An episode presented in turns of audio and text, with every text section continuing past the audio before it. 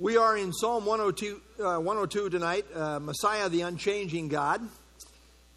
Psalm 102 is definitely messianic in the sense that Hebrews 1 uh, 10 through 11 directly applies Psalm 102, verses 25 through 27, to Jesus Christ. I mean, when you have a direct application of a text to Jesus, it's pretty safe to say this is a messianic text, right? Right. That's right. Just seeing if you were listening. Uh, Psalm 102 has no author, and there is no historical occasion that is specifically mentioned. However, the reference to uh, the need to rebuild Zion uh, seems to indicate a national calamity in the background. And because of this emphasis on the restoration, the need for the restoration of Zion, uh, many commentators believe the Babylonian captivity is probably in the background as far as uh, what the concerns uh, of the writer are, and may provide the background to the affliction uh, that he is experiencing.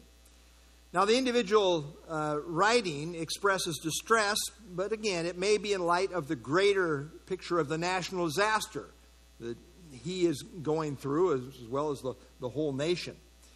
And of course, references to Zion would seem to add weight to that.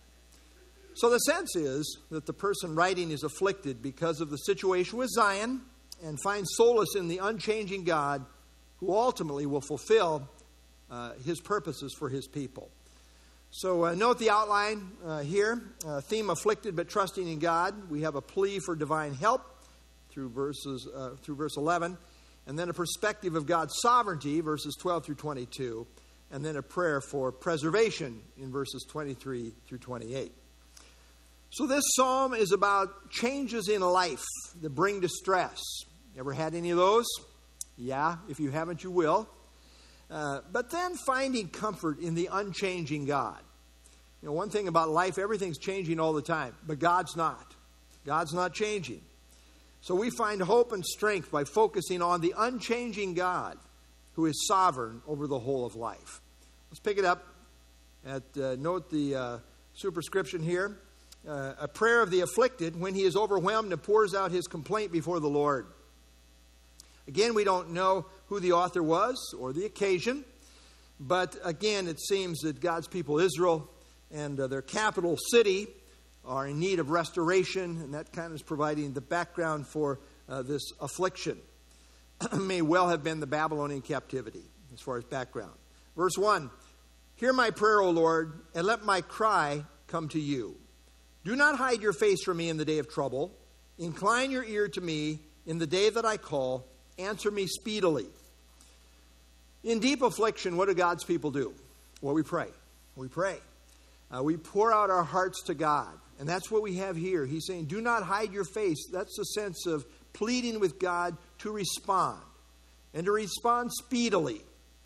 He says, uh, verse, uh, the idea is kind of if you don't respond speedily, I might not be here long. Uh, verse 3 For my days are consumed like smoke, and my bones are burned like a hearth. My heart is stricken and withered like grass, so that I forget to eat my bread. Because of the sound of my groaning, my bones cling to my skin. I'm like a pelican of the wilderness. I'm like an owl of the desert. I lie awake, and I am like a sparrow alone on the housetop. Pretty miserable condition that he is describing here. First of all, he begins with uh, a description of ill health and uh, that he's in pain, he's in agony. This situation is really tearing him up. Physically, he is burning up. Spiritually, his heart is aching to where he has no appetite. Uh, he's so weak and thin that his bones cling uh, to his skin, and in that condition, he is groaning. So it's really a miserable situation uh, physically that he's describing, and also inwardly, emotionally, spiritually. Uh, describes himself as a, as a pelican in the wilderness, or like an owl of the desert. Pelicans and owls uh, were metaphorically known for their, for their gloom. Uh, they kind of picture gloom in a sense. I mean, even the so- uh, sound of an owl sounds a little gloomy, right? Whoo, whoo. yeah, I can do roosters too, you know.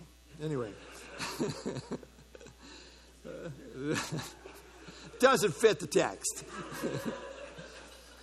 And uh, he felt all alone like a sparrow sitting all by itself on a rooftop. Every once in a while you see that, right? Uh, I've got a little bird feeder outside my. I say I, have got pets now. They're out, they're outside pets, but uh, I like to watch those little birds. They come and eat the food and they you know do their thing. But anyway, like a sparrow sitting all by itself on a housetop. He was hurting physically and emotionally, and perhaps worst of all, he is going through it all alone. You know, it's really tough. Uh, it's tough when you go through it alone. You have somebody, but if you're alone, that, that's especially tough. And that's what he says here. Uh, everything he's going through, he says, I'm alone. I'm like a sparrow alone on a housetop. And there in that condition, here come the enemies. Boy, they have a way of just showing up, don't they? Verse 8 My enemies reproach me all the day long. I mean, they're, they're having, they're talking about him, they're reproaching him. Uh, those who deride me swear an oath against me, for I have eaten ashes like bread, and mingled my drink with weeping, because of your indignation and your wrath, for you have lifted me up and cast me away. My days are like a shadow that lengthens, and I wither away like grass. We would like to know some specifics here, but he doesn't give them to us. It's one thing to be hurting physically and emotionally in isolation, but then add to that enemies who seek to take advantage of the situation to try and bring you down. Yet, in the midst of it all, the writer recognizes that God is sovereign over his circumstances. He says God's indignation and wrath are behind it, and that God has cast him away. Again, he may be thinking through the lens of what has happened to the nation, and perhaps his uh, specific experience in that context related to the Babylonian captivity. Again, we're not given specifics. But twice he mentions that he is like withering grass, as seen in verse 4 and then again in verse 11. Now, the Bible often uses this uh, illustration that people are like grass. In Isaiah 40, 6 through 8, the voice said, Cry out. And he said, What shall I cry? All flesh is grass, and all its loveliness is like the flower of the field. The grass withers, the flower fades, because the breath of the Lord blows upon it. Surely the people are grass. Grass withers, flower fades, but the word of our God stands forever. If we focus on ourselves, on our physical strength, on our resources, on other people, we will be bummed out. Uh, we are all like fading grass that quickly passes off the scene. We do not chart our course, you know, I guess within a sense we do as far as human responsibility, but ultimately God is sovereign over uh, the course of history, including our own history. It seems like we're just kind of captive to it in certain ways, and it just takes us where it will. And focus on self is depressing. Corrie ten Boom said it pretty well. If you look at the world, you'll be distressed. If you look within, you'll be depressed. If you look at God, you'll be at rest. Isaiah chapter 2, you know, he talks about in the day of the Lord how the Lord alone will be exalted and, and the pride of man will be put down. And he says, Sever yourselves from such a man, you know, this egotistical man that's being described throughout Isaiah 2.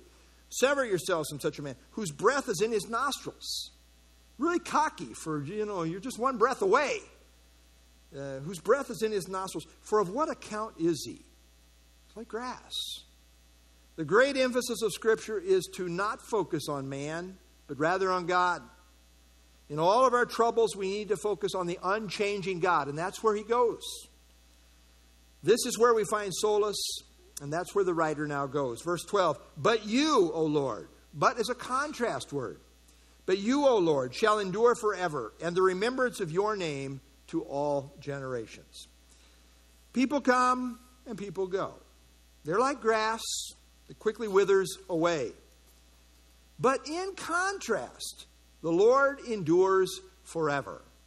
You know, the Lord's not going anywhere.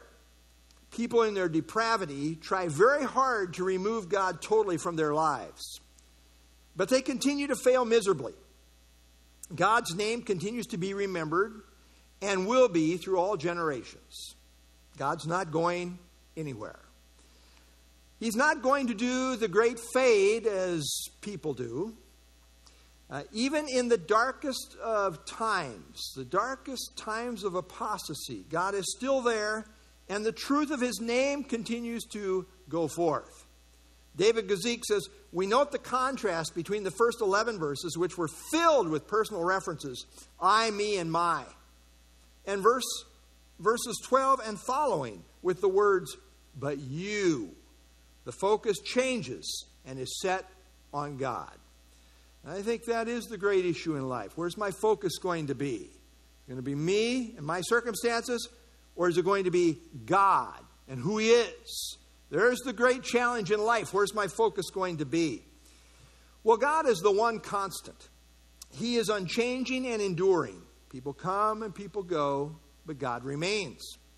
And in due time, God will turn things around for His people, and that is certainly true in relation to Jerusalem and his people Israel. He's going to mention Zion.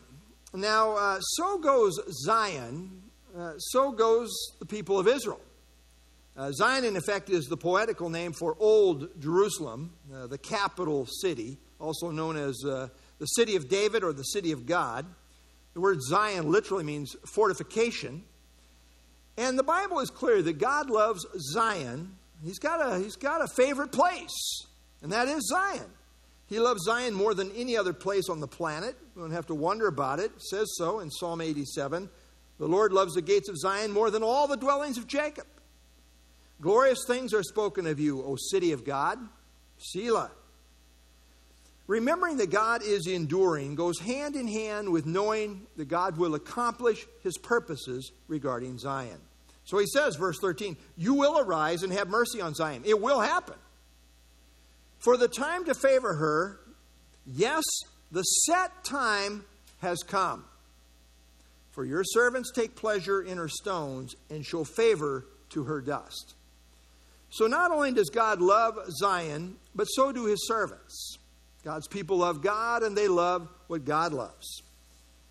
Now, in God's timing, he will restore Zion. It will happen, but it is all conditioned on God's timing.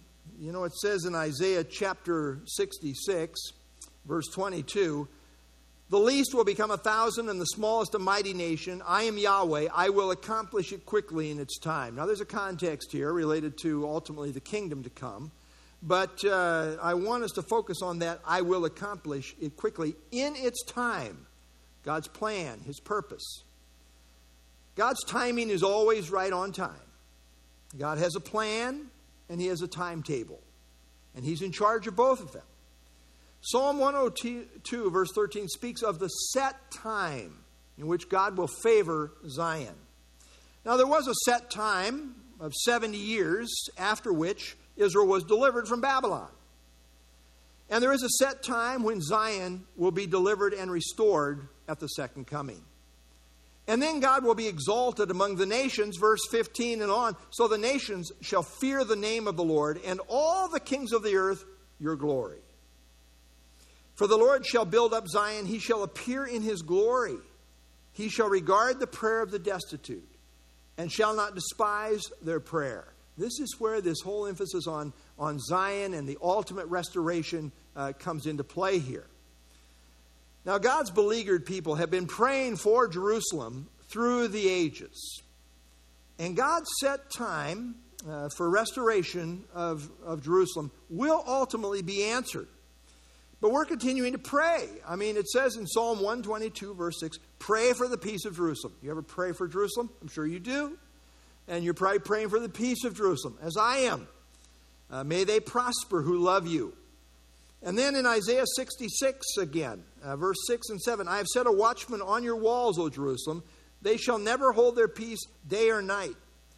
You who make mention of the Lord, do not keep silent. So we're talking about prayer. And give him no rest till he establishes, until he makes Jerusalem a praise in the earth. So it's kind of like you continue to uh, plead with God and bring your request before God and don't give him any rest until he does this until he establishes and makes Jerusalem a praise in the earth. Verse 18 This will be written for the generation to come, that a people yet to be created may praise the Lord. So this is written down so that future generations may see how God has worked to bring about the fulfillment of answered prayer in relationship to Jerusalem, and therefore we'll praise the Lord. Well, this is certainly true in relation to the restoration of Israel, of Judah from Babylon, from the Babylonian captivity, but will have an even greater fulfillment in relation to the grand restoration that will take place at the second coming, which I think ultimately the previous verses have in view. Verse 19 For he looked down from the height of his sanctuary. From heaven the Lord viewed the earth. What's he see? To hear the groaning of the prisoner, to release those appointed to death, to declare the name of the Lord in Zion and his praise in Jerusalem, when the peoples are gathered together and, his, and the kingdoms to serve the Lord. So God takes note of what is happening with his people, and especially in view here is his people Israel, as seen again in the emphasis on Zion. Now, his people Israel have long been groaning, but one day they will be delivered. And then Zion will be the worship center of the world. What a day that's going to be. In Joel, uh, emphasis on the day of the Lord, that's the main theme of the book. But we read in Joel 3, the Lord will the Lord also will roar from Zion. Where's the roar? Where's the epicenter of the roar? Zion and utter his voice from Jerusalem. The heavens and the earth will shake, but the Lord will be a shelter for his people and the strength of the children of Israel. So you shall know that I am the Lord your God, dwelling in Zion, my holy mountain. Then Jerusalem shall be holy, and no alien shall ever pass through her again. Not going to be afflicted by the Gentiles. The times of the Gentiles are past. They're never going to afflict Jerusalem again. And then in Zechariah chapter 8, and verse 3 Thus says the Lord, I will return to Zion and dwell in the midst of Jerusalem. Jerusalem shall be called the city of truth, the mountain of the Lord of hosts, the holy mountain. So we see as we look into the future that Jerusalem, Zion, the poetic name for, for Jerusalem, is going to have a special place. The Lord's going to dwell there. This is going to be the capital of his earthly kingdom. Well, having refocused on God and his enduring nature and what this means for the future of his people, the writer sees in the end that God will restore, and it will be a glorious time for Zion. Yet in real time, he is afflicted, and he prays accordingly. Verse 23 He weakened my strength in the way, he shortened my days. I said, Oh my God, do not take me away in the midst of my days. Your days are throughout all generations. you know, it's almost a little bit humorous. It's almost like he gets very personal with God at this point. I mean, he figuratively speaks of God's eternality. Your, ears, uh, your years are throughout all generations. But then he bemoans the fact that his time is shortened and specifically asks that God may not take him away in the midst of his days. Literally, at the halfway point of his life.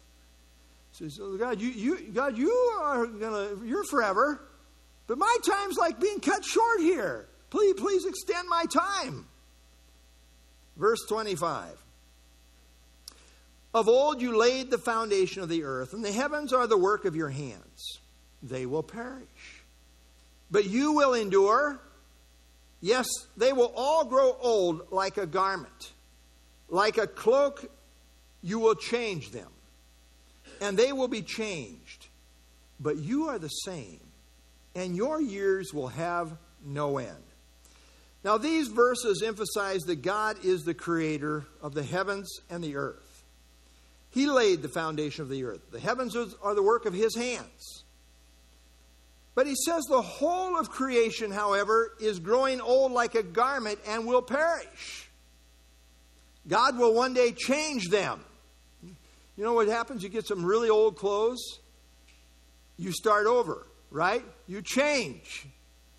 Uh, God will one day change them. Uh, he's going to change the present heavens and earth, uh, like putting on a new garment. Now, there is debate among scholars whether God will, in the end, renovate this present current planet Earth, Or will he completely annihilate it and start all over from scratch? Well, there are good scholars on both sides. And this is one of those in house little debates that ultimately, you know, doesn't matter in, in, in the ultimate sense here for sure. But I'm more and more open to the renovation idea. I'm, I'm not f- firm there, but I'm very open. Uh, the renewal idea fits well with the Bible's storyline, including the idea that even nature itself groans under sin, but will one day enter into the glorious liberation of the children of God. Just as believers will one day have a new glorified body. You know what? What's God going to do with your body? Are we talking annihilation? no! He's going to resurrect those bodies in a glorified form, but he's going to, no matter how far it's reduced down, he's going to start with what's there, and then he's going to redo it. He's going to, he's going to make it a glorified body out of what's there. I'm not so sure we don't have the same situation with, with the earth. Perhaps uh, even so with this present earth, uh, it will have a new glorified form, so to speak. It will be changed in, in that sense. We read uh, such things as this in Romans chapter 8, verses 19 through 22. For the earnest expectation of the creation. What, what's the creation figuratively expecting? Well, it eagerly waits for the revealing of the sons of God. What's going to happen with the, with the sons of God? Well, we're going to get glorified bodies. For the creation was subjected to futility, not willingly, but because of him who subjected it in hope. There's hope for the creation too. Uh, because the creation itself also will be delivered from the bondage of corruption into the glorious liberty of the children of God. So there's kind of a parallel that's going on here. For we know that the whole creation groans and labors with birth pangs together until now. You know, we're breaking down, right? Amen. Amen. We're breaking down. So is creation, the whole of creation. Now it is pointed out that God is seeking the restoration of all things, Acts 3:21, not the annihilation of all things. And yet strong arguments can be made for annihilation and recreation from texts like 2 Peter 3, 7 and verse 10, also Revelation 20 verse 10 and 21 verse 1. Still the language here in Psalm 102 emphasizes ultimately that the present earth will be changed like a garment, like one would take off an old ragged shirt and put on a new one. Psalm 102 emphasizes the transitory nature of the present heavens and earth. The earth and the heavens will perish. Perish means to be destroyed. The heavens and the earth are even now in the process of breaking down. They are growing old like a well worn garment. This is what is known in scientific terms as the second law of thermodynamics, otherwise known as entropy. Simply put, everything in the universe is deteriorating. You say, it's not evolving for the better? No. Everything is breaking down.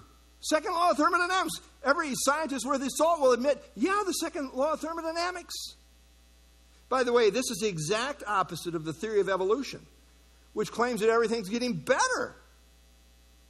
Now, you got some real serious stinking thinking there. It smells pretty bad. Uh, it, it's amazing how many scientists want to claim science.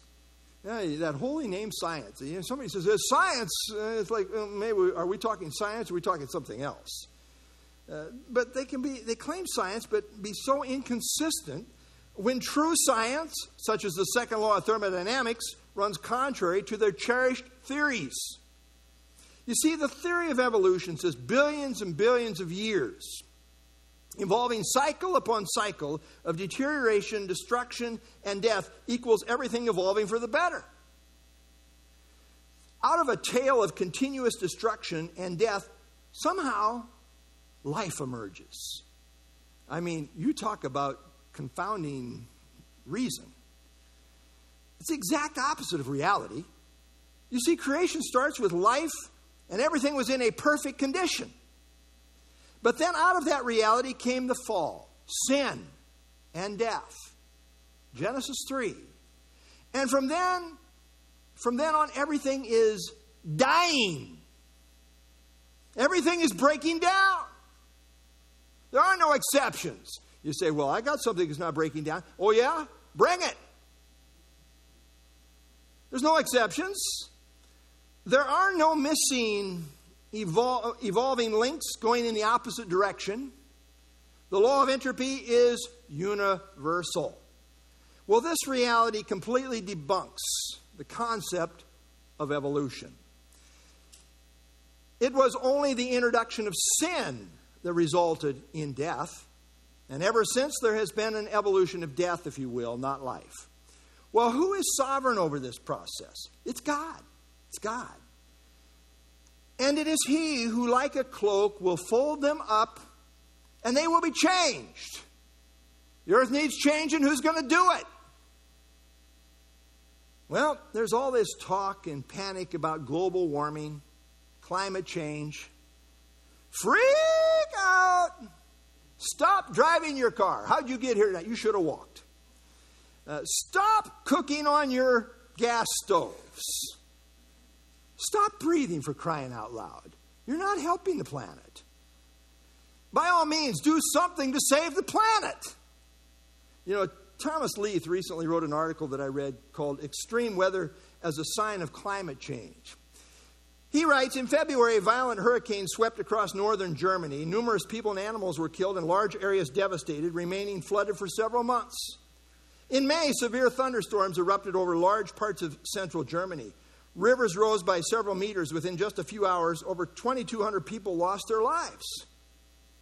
In July, the Ahr Valley region of southwestern Germany was hit by an extremely serious storm and flooding, the likes of which have never been experienced before. And he gives example. He goes on and on, pay, you know, all kinds of examples. And he says all these can be said to be clear evidence of man-made climate change. But then he says, but there's one thought-provoking thing to consider. These things all happened in the 1600s, the 1700s, and the 1800s. And then he says catastrophes of devastating magnitude, even climate change, have always existed and always will. Mankind will never be able to influence the climate, either for good or for bad. How can intelligent people be so naive as to believe they can change the climate and save the world?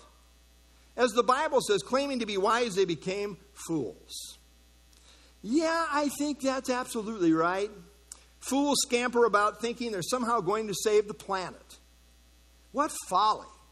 Now, certainly there's a place for balanced and good stewardship, which controls pollution, etc. We all agree on that. But changing the climate and preserving the planet, give me a break.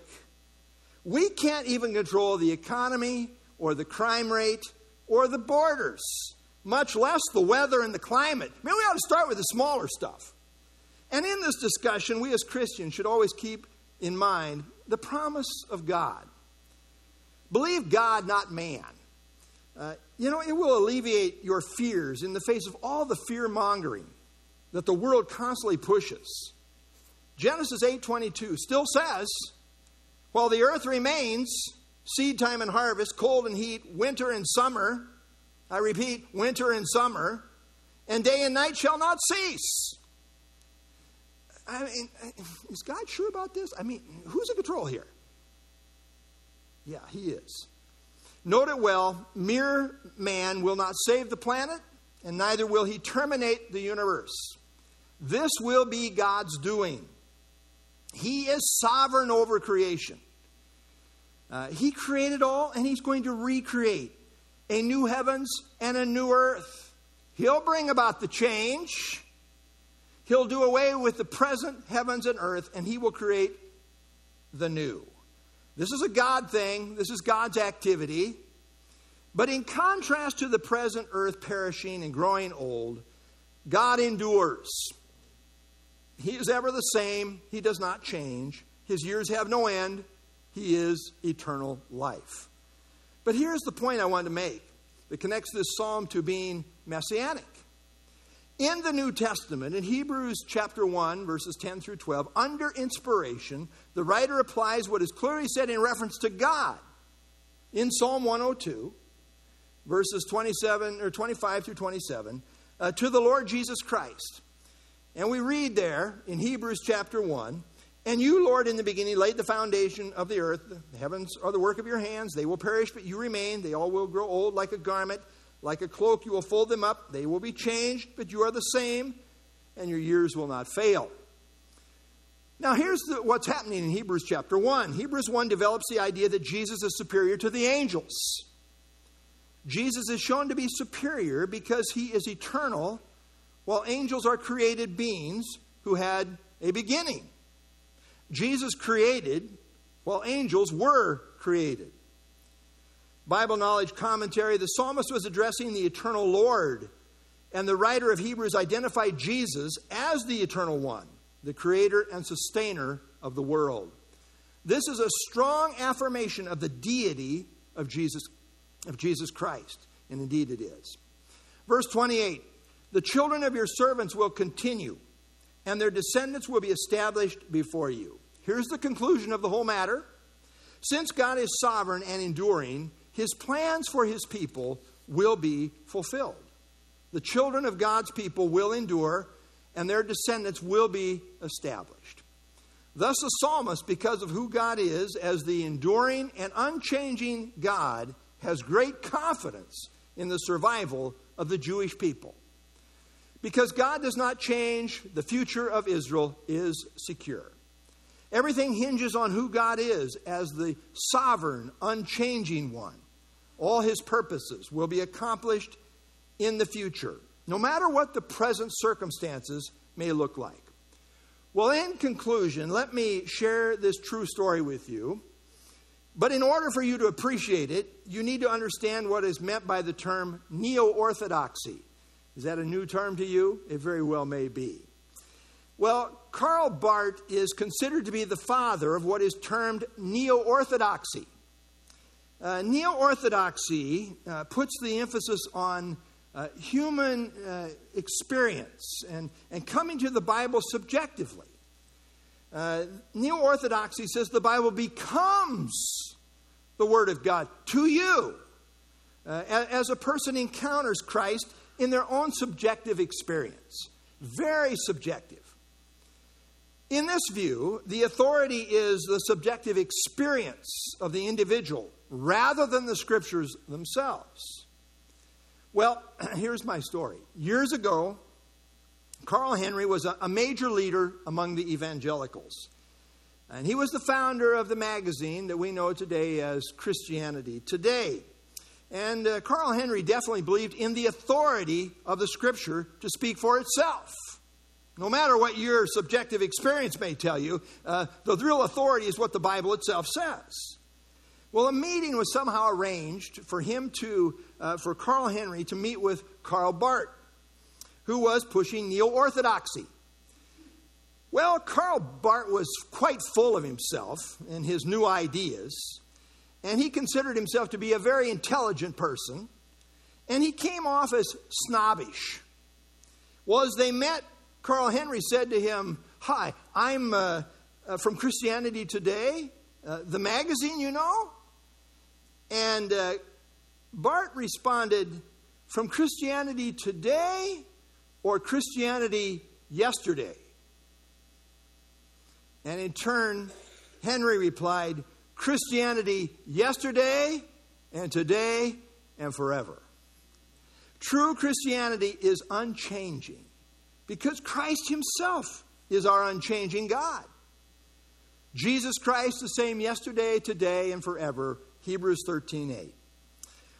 And as shown in Psalm 102, as applied to Jesus in Hebrews chapter 1, He is the eternal, unchanging God. Well, praise to our unchanging God who is shown to be the true Messiah. Let's stand and have our closing song.